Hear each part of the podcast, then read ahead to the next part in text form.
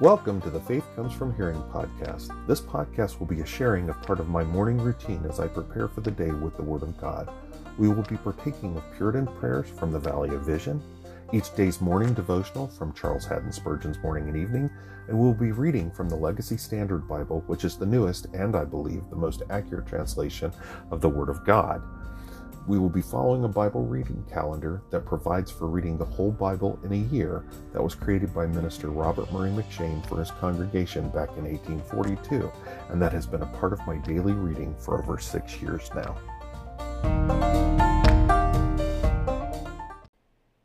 Good morning and welcome to the morning segment of the Saturday, January 28th episode. That would be episode 150. 150. Wow, we reached 150 of the Faith Comes From Hearing podcast. I am Wayne Floyd, your host, and we're going to go ahead and continue on in our reading for the day. Uh, let's see a couple of things. Uh, like I said, we'll be doing our reading for the day. Um, you'll find the link.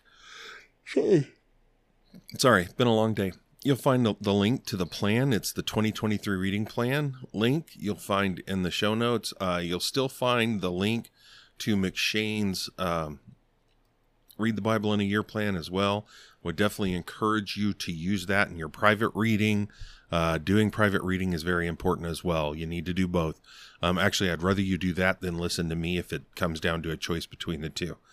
Um, and also in there is a link to the Vail Valley Baptist Church uh, Give Send Go campaign. We are working on trying to rapidly pay off our mortgage so that we can take the next steps that God's leading us towards. We we are um, desiring to and looking towards developing a um, Christian classical education school for our children and grandchildren. We have a, a, number of homeschoolers and stuff in there, but we're also wanting to provide a possible classroom experience. That's that's where we're heading towards. Um, that's where God is leading us. And so, like I said, we're trying to rapidly get our mortgage paid off so that we can get working on establishing that and getting going and providing that for our community, not not just our church, but for our community, um, a safe place for our for our children and our grandchildren um, to not be indoctrinated, to not not have values that that we parents don't agree with jam, and grandparents don't agree with jammed down their throats um, by the public. That, that's just not something we can support, and therefore we feel like we need to offer a solution for that. So that's why we're heading that way. So we would ask three things of you in regard to that. Please pray for us as we move forward with that. Secondly, please prayerfully consider giving. Um, you hit that link, and then there's a couple of different ways you can set up to make a donation. And thirdly, pass the link on to other folks. The more people that see it, the more people that can pray for us and prayerfully consider it. Um, and, and that's all we ask of you. You know, again, like like I said, the first is pray for us. We need your prayers. Um, we we do believe that prayer has a big impact, and so we'd like you to be praying for us. Um, but we definitely, you know, if you if you feel you can prayerfully consider donating, we would definitely um, be very very grateful for that. All right, well, let's go ahead and get on into our reading for this morning. Oh, sorry. Mm. Oh, and uh, another reminder. Sorry, throw this out real quick because I'll forget it at the end. Um, I will be preaching this evening. Um, it will be. It is for the Rincon Valley Cowboy Church. Um, I will be filling in for their pastor, and um, the service is at six o'clock this evening. Um, so that's six o'clock, the evening of January twenty eighth. Um, you know, if if if if you don't not sure of a place to go, definitely you're, you're, welcome to come listen to me there. Um, I would definitely encourage you as well. Um, and most importantly, Vail Valley Baptist Church, um, Pastor Jay um, is going to be carrying on with our study in Matthew. I will be dealing, continuing to deal with anxiety and how you biblically deal with that. Um, I'm definitely looking forward to it. Uh, the the first one in the series has been wonderful, and I'm looking forward to the more of them as we move through Matthew. Um, so definitely, and and our services for that are on Sunday, January 29th, and we start at 10:30. Okay, so let's go ahead and get on into our reading. Rambled enough. Uh, let's see. We're going to open up, as is our practice on Saturday mornings, with the seventh day morning prayer. It's God's good pleasure. Sovereign Lord, oh, I'm sorry. Let's pray. Sovereign Lord, thy will is supreme in heaven and earth, and all beings are creatures of thy power. Thou art the Father of our spirits. Thy inspiration gives us understanding. Thy providence governs our lives. But, O God, we are sinners in thy sight. Thou hast judged us so, and if we deny it, we make thee a liar. Yet in Christ thou art reconciled to thy rebellious subjects. Give us the ear of faith to hear him, the eye of faith to see him, the hand of faith to receive him, the appetite of faith to feed upon him, that we might find in him light, riches, honor, eternal life. Thou art the inviting one. May we hearken to thee. The Almighty Instructor, teach us to live to thee. The light dweller, inaccessible to man and angels, hiding thyself sorry, behind the elements of creation, but known to us in Jesus. Possess our minds with the grandeur of thy perfe- perfections. Thy love to us in Jesus is firm and changeless. Nothing can separate us from it, and in the enjoyments of it, nothing can make us miserable. Perse- preserve us from hypocrisy and formality in religion. Enable us to remember what thou art, who, what thou art, and what we are, to recall thy holiness and our unworthiness. Help us to approach thee clothed with humility. For vanity, forwardness, insensibility, disorderly affection, backwardness to duty, proneness to evil are in our hearts. Let us never forget thy patience, wisdom, power, faithfulness, care, and never cease to respond to thy invitations. Amen. All right. Now, our morning devotion from Spurgeon's Morning and Evening. This is the morning for January 28th. The text is Colossians 1:28. Perfect in Christ Jesus. Do you not feel in your own soul that perfection is not in you? Does not every day teach you that? Every tear which trickles from your eye weeps imperfection. Every harsh word which proceeds from your lips mutters imperfection. You have too frequently had a view of your own heart to dream for a moment, sorry, of any perfection in yourself. But amidst this sad consciousness of imperfection, here is comfort for you. You are perfect in Christ Jesus. In God's sight, you are complete in Him. Even now, you are accepted in the Beloved. But there is a second perfection yet to be realized, which is sure to all the seed. Is it not delightful to look forward to the time when every stain of sin shall be removed from the believer? and he shall be presented faultless before the throne, without spot or wrinkle or any such thing. The church of Christ then will be so pure that not even the eye of omniscience will see a spot or blemish in her. So holy and so glorious, that Hart did not go beyond the truth when he said, With my Saviour's garments on, holy as the Holy One.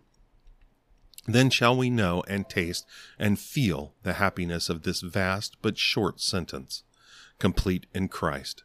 Not till then shall we fully comprehend the heights and depths of the salvation of Jesus. Doth not thy heart leap for joy at the thought of it? Black as thou art, thou shalt be white one day. Filthy as thou art, thou shalt be clean. Oh, it is a marvelous salvation, this. Christ takes a worm and transforms it into an angel. Christ takes a black and deformed thing and makes it clean and matchless in his glory, peerless in his beauty, and fit to be the companion of seraph. Sorry. O my soul, stand and admire this blessed truth of perfection in Christ. All right. Now we're going to get on with our reading. We're going to start in Exodus 5 from verse 22 and we're going to head on into Ex- all the way into Exodus 7 and then we'll move on to our other readings. So, Exodus 5, verse 22. Then Moses returned to Yahweh and said, O Lord, why have you brought harm to this people? Why did you ever send me? Ever since I came to Pharaoh to speak in your name, he has done harm to this people, and you have not delivered your people at all. Exodus 6. I'm sorry, let me do something here. I'm sorry, and I should have said, and hear the word of the Lord. Exodus 6. Then Yahweh said to Moses, now you shall see what I will do to Pharaoh, for by a strong hand he will let them go, and by a strong oh, sorry, and by a strong hand he will drive them out of his land.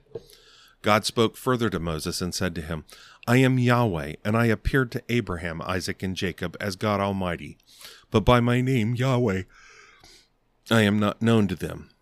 And I also established my covenant with them to give them the land of Canaan, and the land in which they sojourned.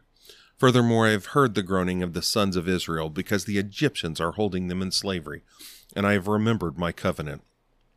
Say therefore to the sons of Israel, I am Yahweh, and I will bring you out from under the hard labors of the Egyptians, and I will deliver you from their slavery. I will also redeem you with an outstretched arm and with great judgments. Then I will take you for my people, and I will be your God, and you shall know that I am Yahweh your God, who brought you out from under the hard labors of the Egyptians. And I will bring you to the land which I swore to give to Abraham, to Isaac, and to Jacob, and I will give it to you for a possession. I am Yahweh. So Moses spoke thus to the sons of Israel, but they did not listen to Moses on account of their weakness of spirit and hard slavery. Now Yahweh spoke to Moses, saying, Come, tell Pharaoh, king of Egypt, to let the sons of Israel go out of his land. But Moses spoke before Yahweh, saying, Behold, the, behold, the, the sons of Israel have not listened to me. How then will Pharaoh listen to me? For I am of uncircumcised lips. Then Yahweh spoke to Moses and to Aaron, and gave them a command for the sons of Israel and for Pharaoh king of Egypt to bring the sons of Israel out of the land of Egypt. These are the heads of their fathers' households the sons of Reuben, Israel's firstborn, Hanoch and Pallu, Hezron and Carmi. These are the families of Reuben. The sons of Simeon, Jemuel and Jamin and Ohad and Jachin and Zohar and Shaul, the son of a Canaanite woman. These are the families of Simeon. These are the names of the sons of Levi, uh, Levi according to their generations Gershon and Kohath and Merari and the years of Levi's life were 137 years. The sons of Gershon, Libni and Shmi, according to their families. The sons of Kohath, Amram and Izhar, Izhar, and Hebron and Uzziel, and the years of Kohath's life were 133 years. The sons of Merari, Mahli and Mushi. These are the families of the Levites according to their generation. And Amram took his father's sister Jochebed as a wife, and she and she bore him Aaron and Moses, and the years of Amram's life were 137 years.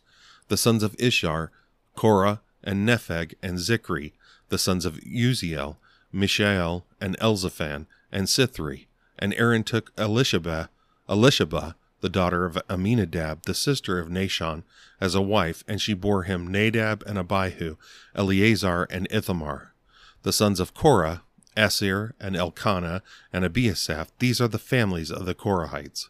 And Aaron's son Eleazar took one of the daughters of Putiel as a wife, and she bore him Phinehas. These are the heads of the fathers' households of the Levites according to their families. It was the same Aaron and Moses to whom Yahweh said, Bring out the sons of Israel from the land of Egypt according to their hosts. They were the ones who spoke to Pharaoh, king of Egypt, to bring out the sons of Israel from Egypt. It was the same Moses and Aaron. Now it happened on the day when Yahweh spoke to Moses in the land of Egypt, that Yahweh spoke to Moses, saying, I am Yahweh, speak to Pharaoh, king of Egypt, all that I am speaking to you.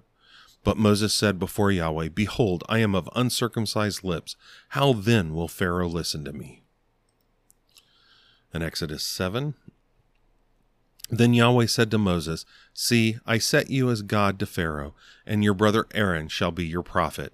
You shall speak all that I command you, and your brother Aaron shall speak to Pharaoh, that he let the sons of Israel go out of his land. But I will harden Pharaoh's heart with stiffness, that I may multiply my signs and my wonders in the land of Egypt. But Pharaoh will not listen to you, and I will set my hand upon Egypt, and bring out my, my hosts, my people, the sons of Israel, from the land of Egypt, by great judgments. Then the Egyptians shall know that I am Yahweh, when I stretch out my hand against Egypt, and bring out the sons of Israel from their midst. So Moses and Aaron did it, as Yahweh commanded them. Thus they did. Now Moses was eighty years old, and Aaron eighty three years old, when they spoke to Pharaoh. And Yahweh spoke to Moses and Aaron, saying, When Pharaoh speaks to you, saying, Work a miraculous wonder, hmm, sorry, then you shall say to Aaron, Take your staff and throw it down before Pharaoh, that it may become a serpent. So Moses and Aaron came to Pharaoh, and thus they did just as Yahweh had commanded. And Aaron threw his staff down before Pharaoh and his servants, and it became a serpent. Then Pharaoh also called for the wise men and the sorcerers, and they also, the magicians of Egypt, did the same with their secret arts. And each one threw down his staff, and they became serpents. But Aaron's staff swallowed up their staffs. Yet Pharaoh's heart was hardened with strength, and he did not listen to them as Yahweh had spoken. Then Yahweh said to Moses, Pharaoh's heart is hard with firmness. He refuses to let the people go.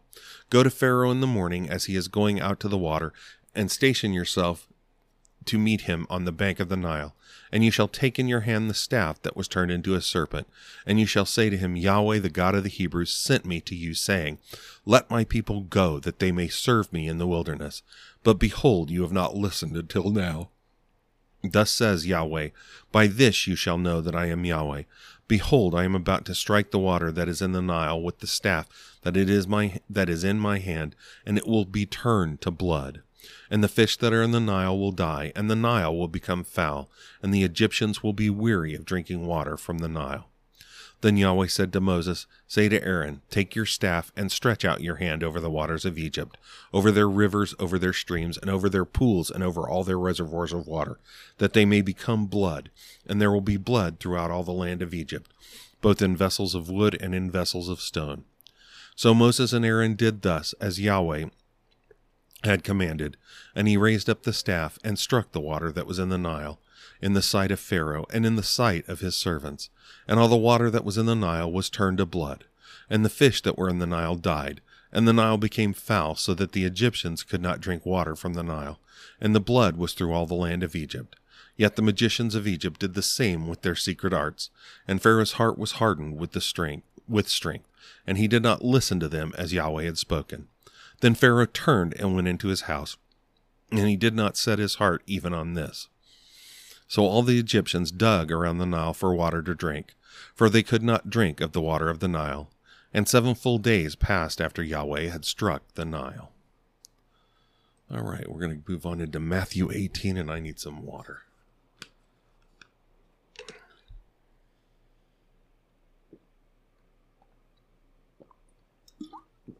All right.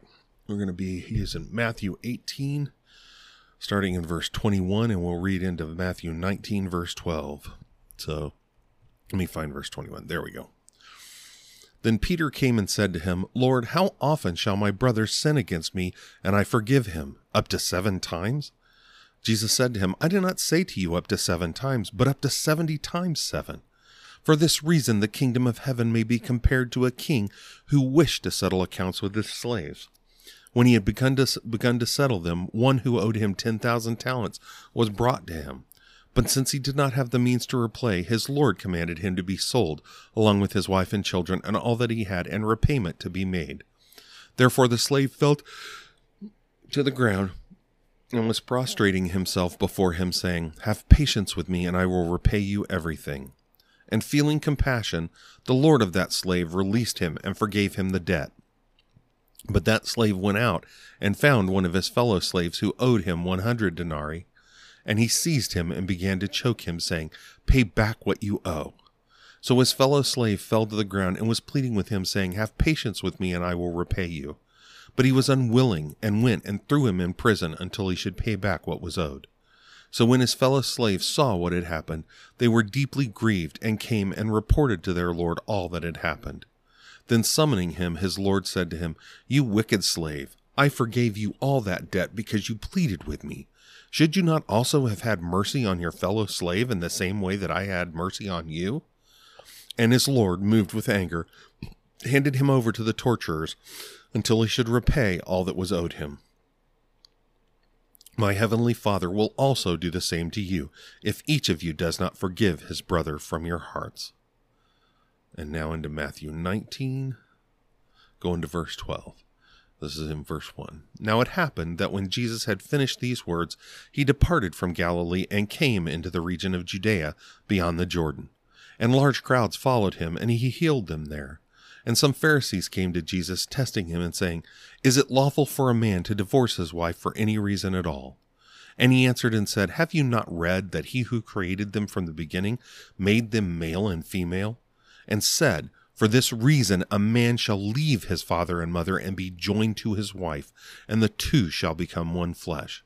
So they are no longer two, but one flesh. What therefore God has joined together, let no man separate. They said to him, Why then did Moses command to give her a certificate of divorce and send her away? He said to them, Because of your hardness of heart. Moses permitted you to divorce your wives, but from the, from the beginning it has not been this way. And I say to you, whoever divorces his wife, except for sexual immorality, and marries another woman, commits adultery. The disciples said to him, If the relationship of the man with his wife is like this, it is better not to marry. But he said to them, Not all men can accept this statement, but only those to whom it has been given. For there are eunuchs who were born that way from their mother's womb, and there are eunuchs who were made eunuchs by men, and there are also eunuchs who made themselves eunuchs for the sake of the kingdom of heaven. He who is able to accept this, let him accept it. All right. And now Psalm 23, a psalm of David. And this is one of the, your memory psalms. Yahweh is my shepherd, I shall not want. He makes me lie down in great green pastures. He leads me beside quiet waters. He restores my soul. He guides me in the paths of righteousness for his name's sake.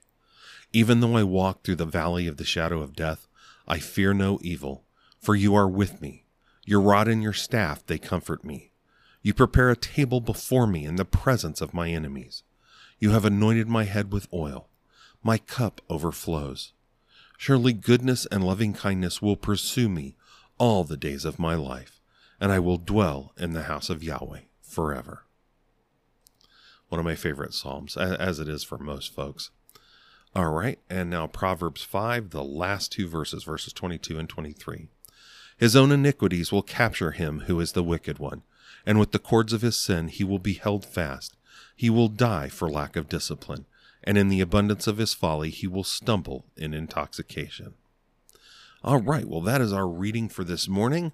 Um, I thank you for spending your time with me. I hope this time together and this time moving through the Word has been edifying for you and has been thought provoking, and and honestly will provoke you to do more reading on your own, because um, we need to be in the Word. We need to be in it all the time. That that that is how we mature, how we move into being mature Christians and truly being the building blocks Christ uses to build his kingdom, to build the kingdom of God.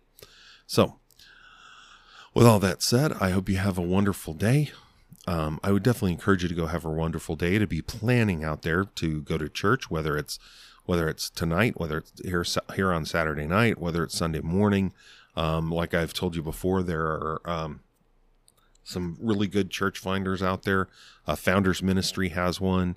Um, you can find solid churches. Um, either the Master Seminary or Grace to You, one or the other, has one where you can find Master Seminary graduates, which are always solid. These are not just you know guys who happen to um, graduate from there, but these are guys that are coming out really, really solid um, as pastors.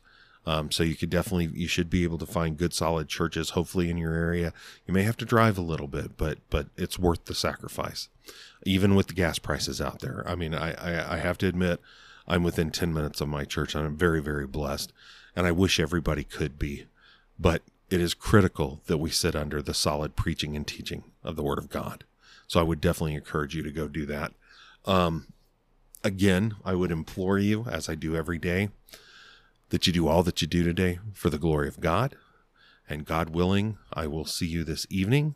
Let's go ahead and close up in prayer. Uh, the one we're going to do today is called True Religion, which is a good one to read, especially in light of uh, speaking of the false religion we've been dealing with that with that Christ is having to um, defend himself against the Jewish leadership that we'll be dealing with in the evening section, um, and, and because they've turned what God gave them into a false religion.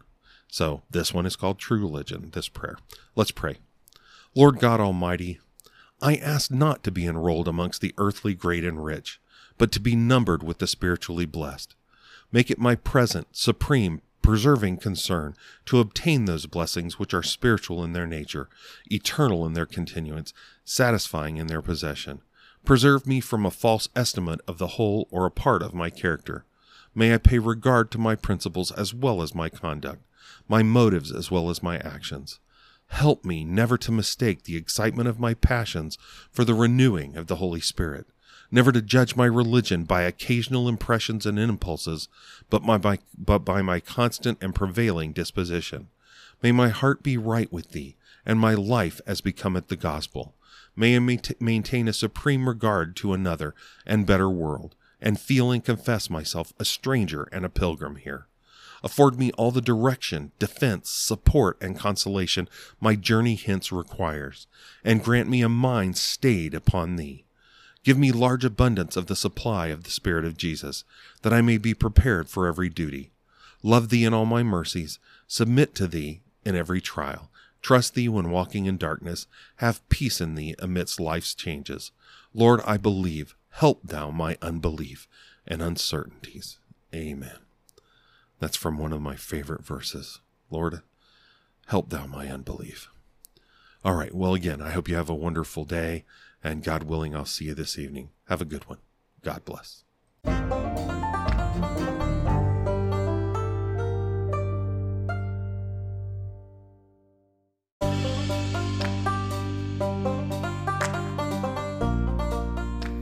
Welcome to the evening segment of the Faith Comes From Hearing podcast. Good evening, and welcome to the evening segment of the Saturday, January 28th episode. That would be episode 150 of the Faith Comes From Hearing podcast. I continue to be Wayne Floyd, your host, and I'm amazed I've hit episode 150. Um, I mean, that doesn't sound like such a big deal when you realize I tend to put out a podcast. Sorry, getting a drink. Just about every day. Um, but honestly, I wasn't sure I was going to last this long. I didn't know what was going to happen. I've definitely been blessed um, by God and blessed through our pastor to uh to drive along and actually be doing what I'm doing. So very very blessed with that. This evening, obviously, we're going to continue our study in John chapter five. Uh, we're continuing in the second section about the Messiah's equality with God um, and Jesus proclaiming that as he's trying to defend himself um, in this little mini trial that's going on before the Jewish leadership. Now, again, notice he, he well, you know what? We'll get into it in a minute. Let's go ahead and open up like we normally do. I'm about to roll straight into this, but let's go ahead and get into what we normally do. I do want to remind you there's a link for our church's Give Send Go campaign. This is an attempt to try to rapidly pay off our uh, mortgage so we can get on into uh, establishing a Christian classical education based school for our children and grandchildren, for the children and grandchildren in our community, to provide them a solid education and get them away from the, well, I'm sorry, my own opinion, the, the brainwashing and the, uh, and the indoctrination that, that is now going on in the public schools, which is disappointing. I, I got a very good public school education, but my children got one in spite of it, and the ones now I feel so sorry for the kids that are in there now. My own opinion, sorry, not trying to make a political statement. It just we want to set up something better than that. So um, with with the link and in this situation, there's three things we'd like you to do for us. For, first and foremost, pray for us. Pray for us in, in this effort so that we would be truly led by God to accomplish this and to enlarge his kingdom to to to help establish his kingdom. Number two, prayerfully consider giving yourself. Um, if you can't, you can't, and we understand that, but we would definitely ask you to sit down and prayerfully consider whether you can donate. And third, pass the link along. Let people know about it. Let them make their own decisions, but pass it along and let them make their own decisions about it. And and there's out on the link, there's an explanation as to what we're doing, probably better, a much better explanation than what I'm giving you here, but I'm doing my best. So the link's there. Um, let's see. If you listen to this before 6 p.m. on uh, Saturday, uh, on January 28th, on today, then I will be preaching for Rincon Valley Bow- Cowboy Church. Um, we do meet at um, Vail Valley Baptist Church, um, so you can go to its website to find the address. Um, so I'll be pe- preaching. The church service starts at six. Um, so definitely love to see you there. Um, next morning uh, we have our services for Vail Valley Baptist Church. Those start at 1030. I would definitely love to see you if you're in the local area. Okay, so let's go ahead and jump in. We'll go ahead go ahead and do our prayer, our opening prayer, and our devotion, and then we'll get into our into our Bible study. So, um, typical for our Saturday, our evening segment, we're going to open up with the Lord's Day Eve prayer. So let's pray. God of the passing hour, another week has gone, and I have been pers- preserved, in my going out and my coming in. Thine has been the vigilance that has turned threatened evils aside. Thine the supplies that have nourished me. Thine the comforts that have indulged me. Thine the relations and friends that have delighted me. Thine the means of grace which have edified me. Thine the book which amidst all my enjoyments has told me that this is not my rest, that in all successes one thing alone is needful, to love my Saviour. Nothing can equal the number of thy mercies, but my imperfections and sins. These, O God, I will neither conceal nor palliate, but confess with a broken heart. In what condition would secret reviews of my life leave me, were it not for the assurance that with thee there is plenteous redemption, that thou art a forgiving God, that thou mayest be feared?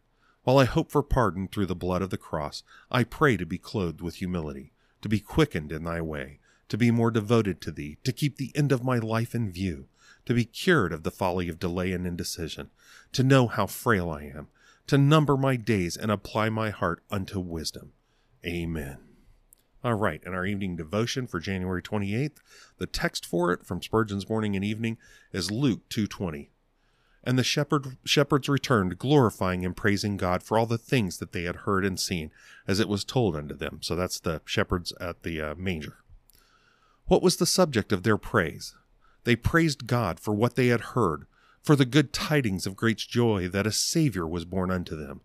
Let us copy them. Let us also raise a song of thanksgiving that we have heard of Jesus and his salvation. They also praised God for what they had seen. There, there is the sweetest music, what we have experienced, what we have felt within, what we have made our own, the thing which we have made touching the King. It is not enough to hear about Jesus. Mere hearing may tune the harp, but the fingers of living faith must create the music. If you have seen Jesus with the God giving sight of faith, suffer no cobwebs to linger among the harp strings, but loud to the praise of sovereign grace. Awake your psaltery and harp. One point for which they praised God was the agreement between what they had heard and what they had seen. Observe the last sentence. As it was told unto them, have you not found the gospel to be in yourselves just what the Bible said it would be?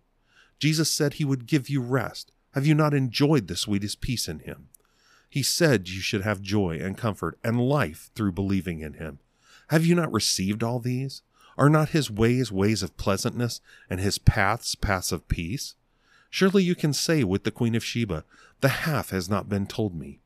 I have found Christ more sweeter than his servants ever said he was. I looked upon his likeness as they painted it, but it was a mere daub compared with himself, for the king in his beauty outshines all imaginable loveliness. Surely what we have seen keeps pace with nay, far exceeds what we have heard. Let us then glorify and praise God for a Savior so precious and so satisfying. All right. Well, like I said, we're going to get into our Bible study. Um, let me take a drink real quick. And I'm going to start reading from back in verse 16, uh, John 5, verse 16 through verse 24. All right, hear the word of the Lord. And for this reason, the Jews were persecuting Jesus because he was doing these things on the Sabbath. But he answered them, My Father is working until now, and I myself am working. For this reason, therefore, the Jews were seeking all the more to kill him, because he not only was breaking the Sabbath, but also was calling God his own Father and making himself equal with God. Therefore, Jesus answered and was saying to them, Truly, truly, I say to you, the Son can do nothing from himself, unless it is something he sees the Father doing. For whatever the Father does, these things the Son also does in the same manner. For the Father loves the Son and shows him all things that he himself is doing. And the Father will show him greater works than these, so that you will marvel. For just as the Father raises the dead and gives them life, even so the Son also gives life to whom he wishes. For not even the Father judges anyone, but he has given all judgment to the Son, so that all will honor the Son, even as they honor the Father. He who does not honor the Son does not honor the Father who sent him. Truly, truly, I say to you, he who hears my word and believes him who sent me has eternal life, and does not come into judgment, but has passed out of death into life. All right, that is our segment for today. Um, the overall, that's the overall that we've been dealing with the last couple of evenings. And again, like I indicated, this would be a segment that you would kind of you would kind of term this as the Messiah showing his equality with God. So the Messiah's equality with God. And we've broken it up into kind of three sections here. Um, back kind of starting in verse 16, but then verse 17 and 18, we saw Christ showing his equality with God in his person. And we saw that in, in the in this in verse 17, where speaking of my father is working until now, and I myself am working. The I myself am working, again, I made very, very clear in that. The the Greek behind that is I myself am working in the same manner. I am doing the th- same things God is doing, and I'm doing them the same way God is doing them. Making very, very clear. Now, on top of that, he's saying, My Father. And we see that in both of these things, calling God his own Father, doing these things on the Sabbath, and then the way he's speaking of the work he is doing, that the work the Father is doing and the work he is doing, that he's making himself equal to God. Even the Pharisees could see that. Now, unfortunately, what we've already talked about is in the in the miracle that happened at the pool of Bethesda with with the lame man, guy who's been lame for 38 years, and has probably been at that pool of Bethesda for a good part of that. You know that, like I said, I called it kind of the hospice care, um, because the people that couldn't be healed any other way, that's where they ended up hoping they could catch the water moving and hop in and be healed. Um, whether that was really happening or not, we don't really know but uh, but it you would assume it had at least happened once for people to think it would. Um, but we, but the Pharisees, these Jewish leaders, instead of being amazed at the miracle done, and at the fact that this man, this Jesus of Nazareth, is meeting all of the prophecies for the Messiah they're like I said, they're more caught up in the violation of their the rabbinical law they put together. And again, when I say rabbinical law, this is not the law of God. This is not what God gave Moses. This is not the Mosaic law. This is what they've twisted it into. Um, they were doing it before this, but then, of course, in the 400 years since the last prophet, prior to John the Baptist, that that 400 years of silence, the rabbis had just so warped and turned into such a legalistic um, practice kind of kind of gotta do all these specific little things which is not not what god gave them and is not what jesus christ brings to us. He's not looking for us to be leg- legalistic. He's not looking for us to be antinomian either uh, meaning hey we'll go ahead and sin because we have grace. No it's not that either. But but they had so twisted this. So jesus is showing his equality in his person. And so, of course, we saw in verse 18, oh, they made that, that made them want to kill him even more because he, he's, he's a threat to their power and their position. So then we saw in verses 19 through 21, we saw his equality in his own works as well as in his sovereign power. Um, in his own works, talking about that um, making clear that he can do nothing, that the Son can do nothing, and making clear that he's the Son, but that the Son can do nothing from himself unless it is, unless it is something he sees the Father doing. For whatever the Father does, these things the Son also does in the same manner, me- meaning that he's taking his guidance from God. And it goes on in verse 20 For the Father loves the Son and shows him all things that he himself is doing. And the Father will show him greater works than these, so that you will mar- marvel. For just as the Father raises the dead and gives them life, even so the Son also gives life to whom he wishes. So again, he's showing him that um, in his judgment that, that he is doing that, that the only things that he is doing is that which the Father has shown him, that his will is the same as the will of the Father. Um, I'm sorry, in his works and his sovereign power. That his will that his works are the works that the Father has set him to do, that his works are those that the Father is doing and those are the only ones he will do. And then he shows that sovereign power in verse 21 about giving life. And in this case, he is speaking not only of physical return of life, which which we see in a number of cases and we spoke of, which you know will come culminate in the resurrection of Lazarus and then in the resurrection of himself, but also but you know also the giving of spiritual life. I mean that that's what our salvation is. That's the gospel the giving of spiritual life. We are spiritually dead. You can see that in Ephesians 2, uh, beginning of Ephesians 2, you can see it throughout the New Testament being clear. And actually, you can see it in the Old Testament too that outside of the grace of God, we are spiritually dead, period. So that leads us into our verses for today. And our verses for today are verses 22 through 24. So I'm going to read them again.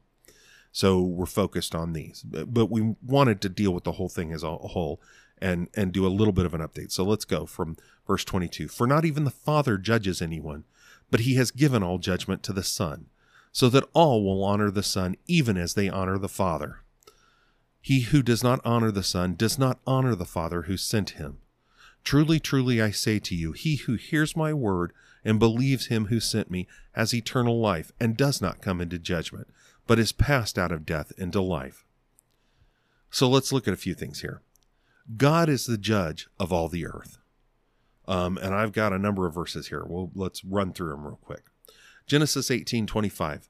Far be it from you, so this is Abraham stating to God, far be it from you to do such a thing, to put to death the righteous with the wicked, so that the righteous and the wicked are treated alike. Far be it from you. Shall not the judge of all the earth do justice? There's even Abraham calling him the judge of all the earth. That's God. God is the judge of all the earth. 1 Samuel 2:10. Those who contend with Yahweh will be dismayed.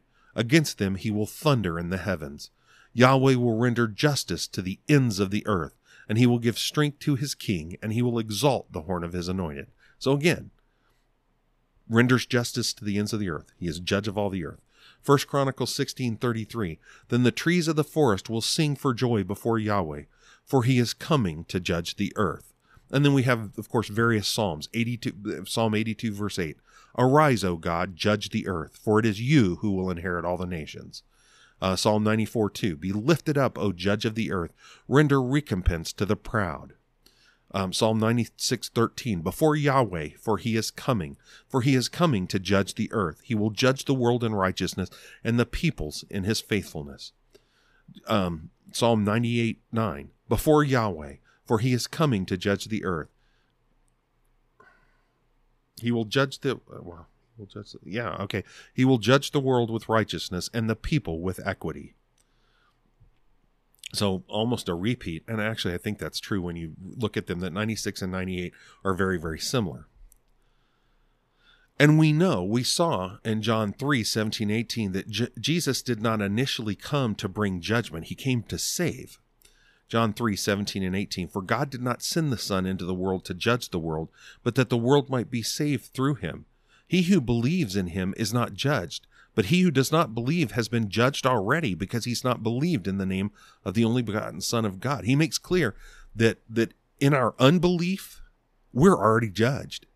In our unbelief, we are already judged. He doesn't have to judge us. We are already judged.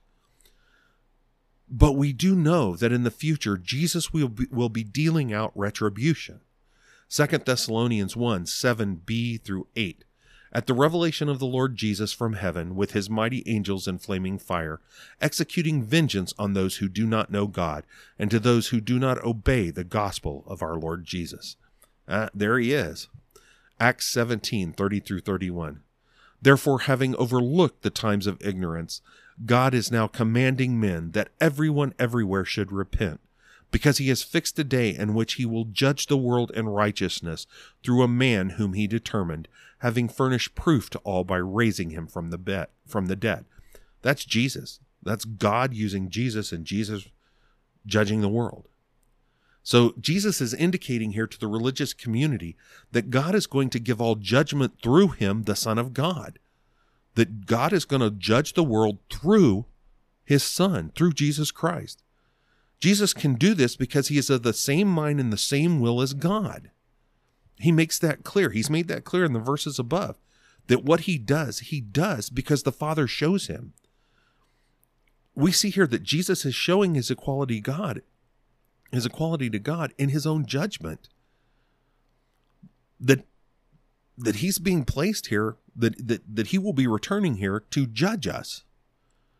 Thus he is equal with God. God has set him here in his stead to judge us, meaning God, the perfect one, perfectly trusts Jesus Christ to judge. That makes him equal with God, which of course they're already angry about it that he's making himself in verse 18 making himself equal with God, that they want to kill him even more. But he continues to lay that out. And like I was, uh, w- what I was going to say before, and I and I forgot to get back to, but was the fact that Jesus doesn't address. They're mad at him because he's doing stuff on the Sabbath, and they don't want him to do it on the Sabbath. Doesn't matter that it's an amazing miracle. They don't want him to be doing stuff like that on the Sabbath because that's their day. That that's this is their authority. This is the rabbinical authority. They don't want to give that up. They don't want anybody to be doing that stuff. So they're mad at him for that. So instead of addressing that, which honestly, the Sabbath is for him, not him for the Sabbath. So he can do what he wants to. And the fact is he's doing what God would would command us to do on the Sabbath. Could we miraculously heal like that? Were we called to do so by God? Um which of course we're we are not we are his adopted children. Yes he could give us that power but that that's not what's necessary now for the advancement of the church. So here's jesus showing that equality with god. But again here is jesus addressing them. He, he's not he's not playing their game. He's making very very clear from you know and, and the things he's saying these are things that tie directly in to the Old Testament prophecies. This, this is not Jesus saying, "Well, guess what? I've been brought here as a judge, and I'm going to be giving all, and He's God has given all judgment to me." This is not Him making this up. This comes straight out of the Old Testament, right out of the Law and the Prophets. And then we see Him again. The next part of it is He's showing His equality God and the honor that is due Him. Verse 23 and 24 so that all will honor the Son, even as they honor the Father. He who does not honor the Son does not honor the Father who sent him. Truly, truly, I say to you, he who hears my word and believes him who sent me has eternal life and does not come into judgment, but has passed out of death into life. So we start this verse with the word so. And in this case, it's acting like a therefore. It is saying that Jesus' equality to God in his person, in his works, in his sovereign power, and in his judgment is so that all will honor Jesus the Son, even as they honor the Father. Jesus goes on to declare that the person who does not honor Jesus the Son does not honor the Father. D.A. Carson states of this claim in his commentary on John In a theistic universe, such a statement belongs to one who is himself to be addressed as God or to stark insanity. The one who utters such things is to be dismissed, oh, excuse me, dismissed with pity or scorn or worshipped as Lord. If with much current scholarship we retreat to seeing in such material less the claims of the Son than the beliefs and witness of the evangelist and his church, the same options confront us. Either John is supremely deluded and must be dismissed as a fool, or his witness is true and Jesus is to be ascribed the honors due God alone. There is no rationale, I'm sorry, there is no rational middle ground. Again, what Carson is stating there is that either we believe that what he is say, stating is true, that that that truly within his equality to God in his person, in his works, in his sovereign power, and in his judgment, meaning he should be honored as God.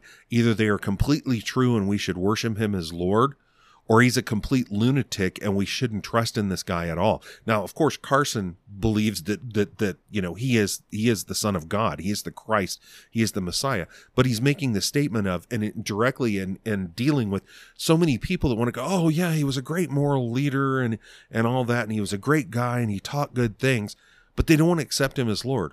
Well, the fact is, either he is the Christ, the Messiah, the true Son of God, God incarnate or he's a nut job. There's no middle ground. And that's what he says. There is no rational middle ground.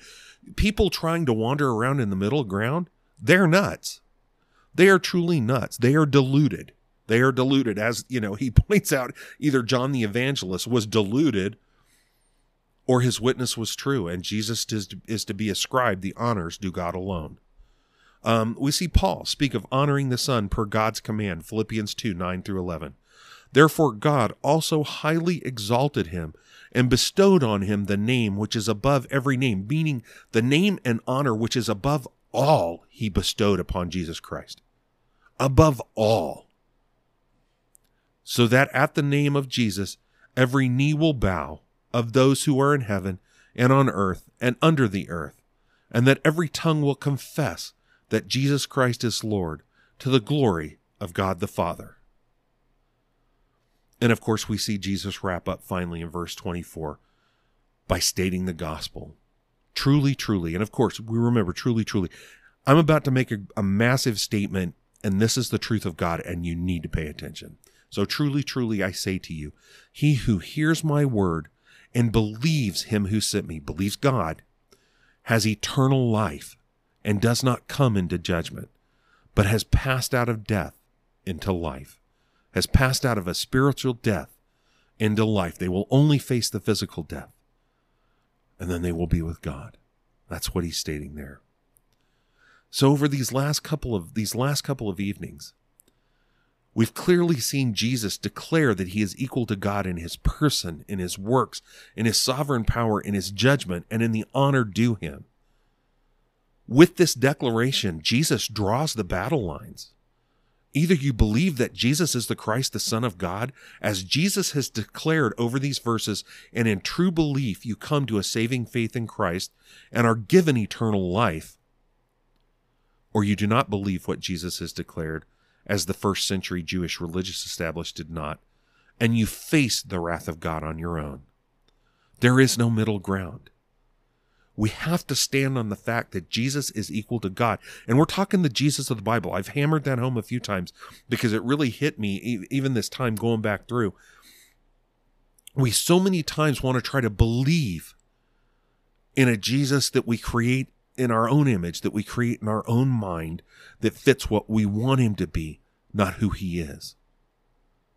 No, this is speaking of we believe in the Jesus of the Bible, not just that he was, but that he is truly the Son of God, that he was God incarnate, that he is the Christ, the Messiah, he is our Savior. He is the one that crawled up on that cross and took the punishment for our sins so that we would have everlasting life, so that we would have spiritual life, so that we could stand holy and blameless before God. And we have to stand on that fact that Jesus is equal to God. We cannot treat him like some dorky sidekick. A pastor's wife that Tara and I are friends with on social media had this to say in relation to this this morning.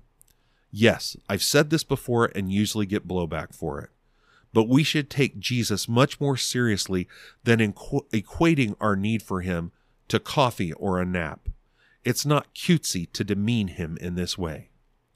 She is correct. It is unbelief to demean him in this way. Believe in him as the Messiah, the Son of God, is is I'm sorry, belief in him as the Messiah, the Son of God, is what brings salvation. Nothing else. And your eternal life depends upon it. You're going to have eternity. But it's either eternity in heaven or eternity in hell. There is no other and eternity in hell is not going to be a party. It is going to be awful because you will face the wrath you deserve. And it is horrendous. And I love you too much for you to face that. I love you too much to let you go towards that without having brought the gospel to you. All right. Well, let's go ahead and close up with our seventh day evening prayer, um, it being Saturday. Um, this it's called Future Blessings. Let's pray. O Lord God, there is no blessing we implore, but thou art able to give, hast promised to give, hast given already to countless multitudes, all unworthy and guilty like ourselves. Make us willing to receive the supply of our need from thy bounty. To this end, convince us of sin, soften our hard hearts, to bewail our folly, ingratitude, pride, unbelief, rebellion, corruption through the law may we die to the law, then look with wonder, submission, delight to the provision thou hast made, for the glory of thy name, and the salvation of sinners. Give us a hope that makes us not ashamed, a love that excites to holy obedience, a joy in thee that is our strength, a faith in thy Son who loved us and died for us. May we persevere in duty when not fully conscious of thee. Wait upon thee and keep thy way be humble and earnest suppliance at thy feet, live continually as on the brink of eternity. Let us be at thy disposal for the duties and events of life. Submit our preferences to thy wisdom and will. Resign our enjoyments if thou shouldst require it, as our absolute proprietor and best friend. In our unworthiness and provocations, make us grateful for the means of grace and the ordinances of religion, and teach us to profit by them more than we have done. Help us to be in the Spirit on the Lord's day, to enter upon the Sabbath mindful of its solemnities, duties, privileges, setting all things worldly aside while we worship Thee. May we know the blessedness of men whose strength is in Thee, and in whose hearts are the highways to heaven. Amen. All right. I hope you have a wonderful evening. Um, I do hope you are arranging to attend church this weekend. You definitely need to be sitting under the preaching and teaching of the Word of God. Um, and God willing, I will see you in the morning. Have a good night. God bless.